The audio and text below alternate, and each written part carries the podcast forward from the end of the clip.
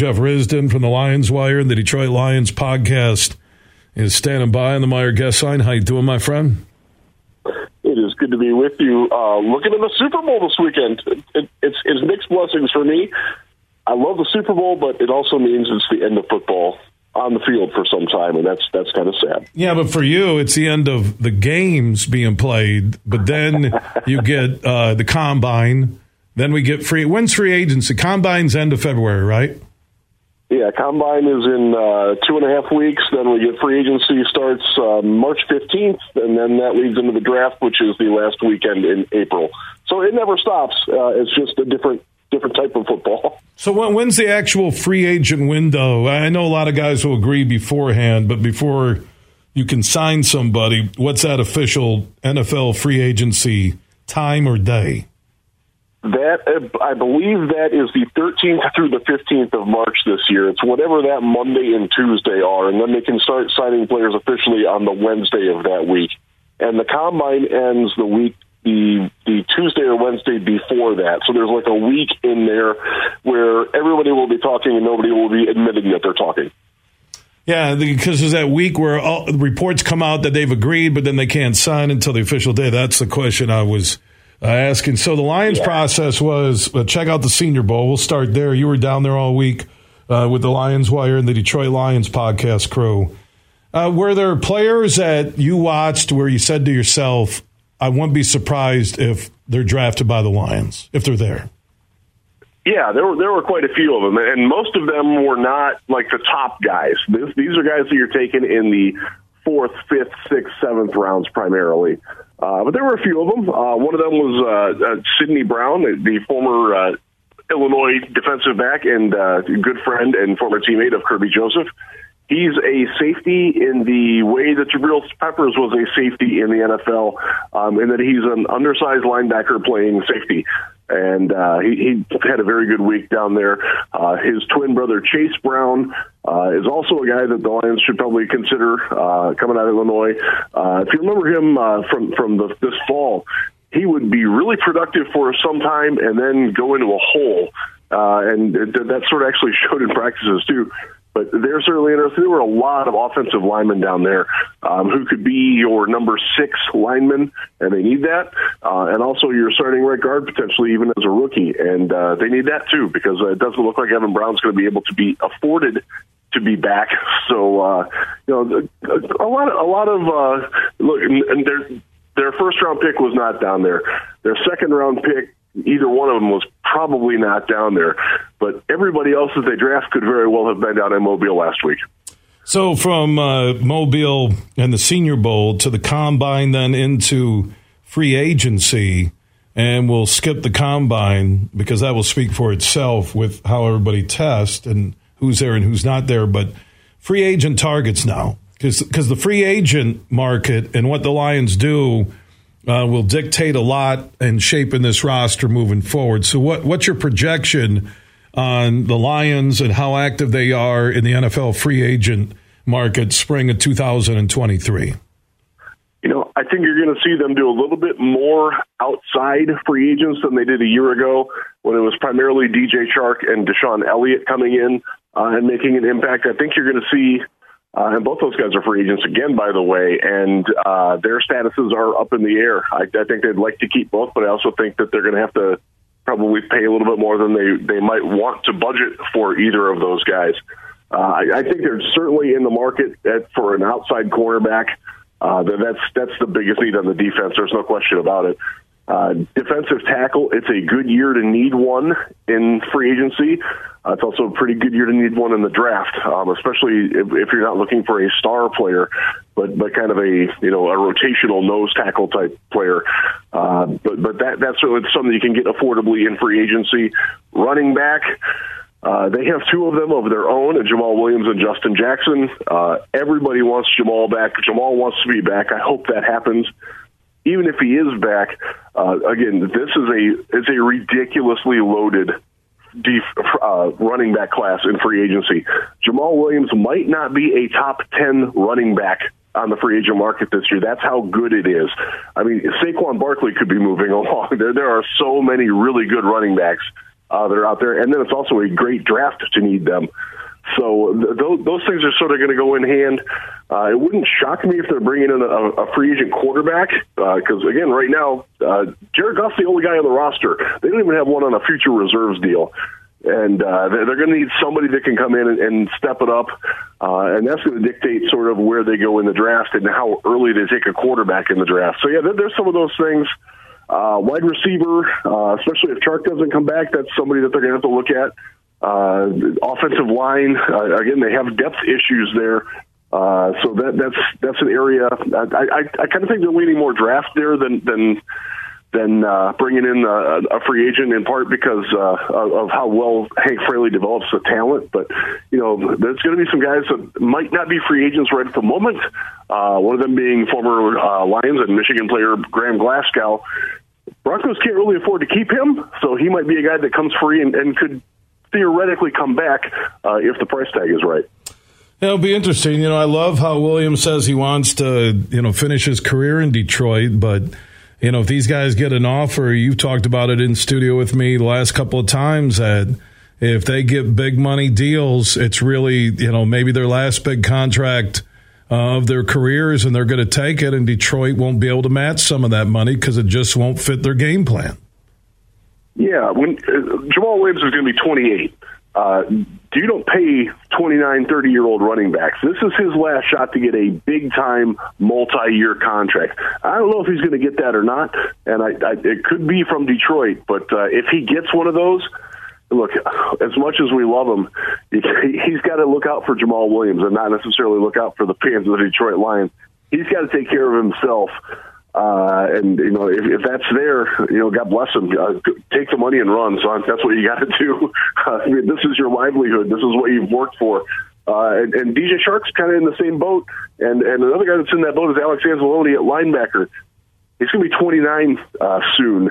This is his time to cash in on a big deal for a guy that's had so many injury problems over his career coming off the best year of his career and healthy, he's got to cash in. Uh, I know the Lions will like him back, but I also know that uh, he's got to take care of himself. And if that means leaving leaving the team where he's he's played pretty darn well, especially at the end of last season, uh, so be it. That's that's just life in the NFL these days. So Aaron Rodgers, you think it's down to the Jets in Vegas, or with Hackett, the embattled and canned head coach, former head coach of the Broncos, now old coordinator with Saleh and the Jets. Uh, are there other teams, or do you think it? I don't think he's coming back to Green Bay. Let's start there. You agree with that? I do. Uh, and my my big wonder now is after he goes on his darkness retreat here, is if he'll ever pass an NFL drug test again. Mm. Uh, we, we got to kind of factor that in too. That's uh, you know the idea of going in and sitting in the dark for four days. I, yeah, I, I, I don't get that. That's like Electric uh, Forest I, I that they did over uh, in Muskegon, where the kids go there for four days in the forest and they eat gummy bears. Yeah, uh, not the gummy bears that my kids are eating either. Exactly. not they're not Sour Patch Kids. They're LSD kids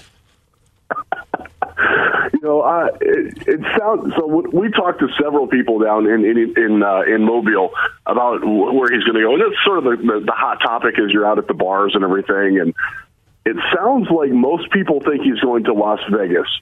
Uh, whether that's realistic or how how much that happens, because I'll tell you what, everybody had Tom Brady pegged there. Uh, the first night that I was down there, he retired the next morning, uh, and then everybody's immediately like, "Oh, well, they're they're going to go after Rodgers now, and that, that that sort of makes sense. The Jets are certainly still in play if he still wants to play, and if he wants to play in New York. That's not a given that he would be a great fit for that city, and I think he's very aware of that.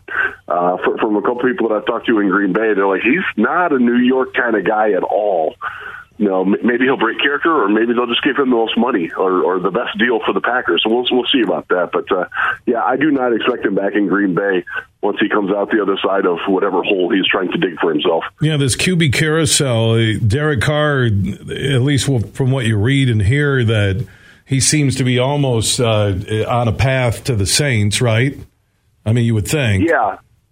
Yeah, uh, or the Buccaneers, but it seems like the Saints have the most to offer him, and uh, he's uh, I'll tell you what, the, the Buccaneers are going to have trouble attracting people uh, with the offensive coaching staff that they've got, it's it's not not something that the, a lot of players are going to be all that excited about joining. So and, and I think the uh, have the leg up there, right? And I think the Ravens are going to franchise tag at the worst Lamar Jackson, right? Can they can they do that one or two more times? What can they do with him? Yeah, th- th- this is the first year they can do it, and right. believe it or not, using the franchise tag on him probably saves them fifty million dollars wow. over the next couple of years. Uh, look, the, the franchise tag for a quarterback this year, I believe, is thirty-seven to thirty-eight million dollars. He's looking at fifty-five to sixty million per year, fully guaranteed. So they're going to put that off as long as they can. So uh, unless he somehow acquiesces to some some demands, uh, he's either going to get franchise tag or he's not going to play. Yeah, you're looking at you know, so you got Jimmy G, where it, it, he's done in San Francisco, but there weren't a lot of takers for him during the last off season because there were concerns about his uh, injuries, and so Tampa will be looking for a QB. Uh, you know, Ridder probably is the guy. Ben in Atlanta, Lamar stays uh, in Baltimore. The Jets, I, I don't know where they'll turn to. I mean, you have you know, the Colts are probably going to draft a QB for sure, you know, Stroud or uh, Bryce Young or somebody and go young and uh, go that way. So it'll be interesting off season. I, I'm telling you, with Rodgers out of the NFC North, the Bears rebuilding. I know Flores became the D coordinator for the Vikings, which is an upgrade. And, you know, Cousins isn't getting any younger. They still have Jefferson. They have Hock. Uh, they have Thielen. They have Cook. Uh, it's going to be the Lions or Minnesota to win the NFC North this fall. Oh, I, I think that's 100%. Now, I'll tell you this. I was on with the, the New York Giants, their in-house media today, uh, I was talking with the host, John. Uh, we, we, I do this. I'm on with them quite a bit, and he said, "Is it crazy to me that I think that the, the Lions are the best team in the NFC North?" I'm like, "No, it's not." And then we kind of went through what you just said, and and he was like, "So, uh, your place or mine for next year in the divisional round?" And I'm like, "I'll, I'll take that. I'll, I'll happily take that." You know, but the Giants sort of got a little bit ahead of schedule this year, and remember, Lions beat them up pretty good. So yeah, I'm I'm very excited about where this direction they they are hitting their window at the same time where Minnesota's is still open but is precariously perched open. Green Bay, uh, theirs is closing, and, and Chicago's is still welded shut. And you look post Matt Stafford trade, Goff's contract now is a steal with the QB money you talked about. You got six and eighteen because the Rams had a year nobody saw coming. You got those two second rounders. You got cap money. Uh, you have space. The, the, Lions are sitting maybe in the best offseason position they've ever been in. I would agree with that, and uh, it, it's crazy to think that. Uh, now, now it can change very quickly. If Jared Goff plays in 2023 the way he did in 2022, he's going to get a lot more money next season, a lot more, and that's going to mean that you're going to have to make some choices because Penei Sewell needs more money, Jonah Jackson needs more money, Amon-Ra St. Brown needs to be re-signed and needs more money. Uh, you're, that that's going to that's going to be an issue, and they're going to have to work through that. But the, the, those are problems that good teams have. Uh, and it will be nice to have good team problems instead of having bad team problems, which we're way too used to with, with these Lions. Oh, amen. And uh, some of these mock drafts, what is, I think you wrote a column or story on it that they're all locked in that the Lions at 6 or 18 are going to take a tight end. And Mayer from, you know, Notre Dame, who's a solid tight end, has been brought up. I, they showed that they don't need Hock. They're going to have Jameson Williams, they can do tight end by committee. I really didn't buy in when they traded Hock, but I watched it work. They're not going to waste six or 18 on a tight end. No way. No, no, no chance in the world. And uh, I wrote that this morning at, at Lions Wire because I read three mock. One of the things that I do is, is we're we like to look at the mock drafts and we write about them, what we think about them. And I saw three this morning, the first three I looked at, and they all had a tight a tight end in the first round. Amen. I'm like, they're not. They're not doing that. Um, and I let it off with a story. I sat down in Mobile last week with Ben Raven from M Live and Nolan Bianchi from uh, the Detroit News, and a national writer came up and asked us. So, uh, Michael Mayer at 18, and we all and Raven looked at him like like you know he like, well, my goodness, are you that stupid, dude? Uh, he was nice about it, but he said, I don't think they're taking a tight end at all. And uh, Nolan and I definitely agreed, and it led to a, a broader conversation with uh, several other people. Uh, and we we convinced the people that were there at that time that the Lions' interest in a tight end is not anywhere close to a first round level. Uh, and I'm trying to now spread the spread the, the good word on that everywhere. If uh, I tell you what, if they take a first round tight end, I will come on mm. to your show into your studio and, and eat something that I really don't want to. Uh, I'll make that deal with you right now. Uh, you could eat some of the crow I have left over from my uh, Goff. Will get more wins in a Lions uniform than Stafford last year. There's still a there's still a half of half a table of crow left on that. Maybe you serve those with some of Lois's Brussels sprouts. oh yeah, but I came. Yeah, right. Yeah, how about Lois's Brussels sprouts? Where I'm like, come on, man, you just yeah, you're going in for like block cheese. You're gonna like uh, pour over nachos and uh, chili. And come on, and jalapenos, uh, Brussels sprouts, Lomas. Now, now I'm feeling guilty. Like I'm gonna have to chew on a piece of celery for like ten minutes Sunday just as a tribute to Lomas. Hey, celery serves as great dental floss after wings. That's why they give it. Yeah, I know. I, I, never knew that. But I tell you, Risdon, I learn something every time we have you on. Jeff Risdon, by the way, you can follow him at Jeff R I S D O N from LionsWire.com. Also, follow LionsWire on Facebook and Twitter, and the Detroit Lions podcast. Uh, your crew did a great job. We played a few segments. Uh, last week it was awesome on air. You sounded great from Mobile, and I, I like the three guys. I know they have day jobs. We tried to get them on during our show, and they said, "Hey, we got other jobs that uh, we're working." But uh, good stuff from Mobile, yeah. Jeff. I appreciate it. Yeah, thanks so much for having us on. We got some very good feedback uh, from all you who listened and commented. We appreciate it.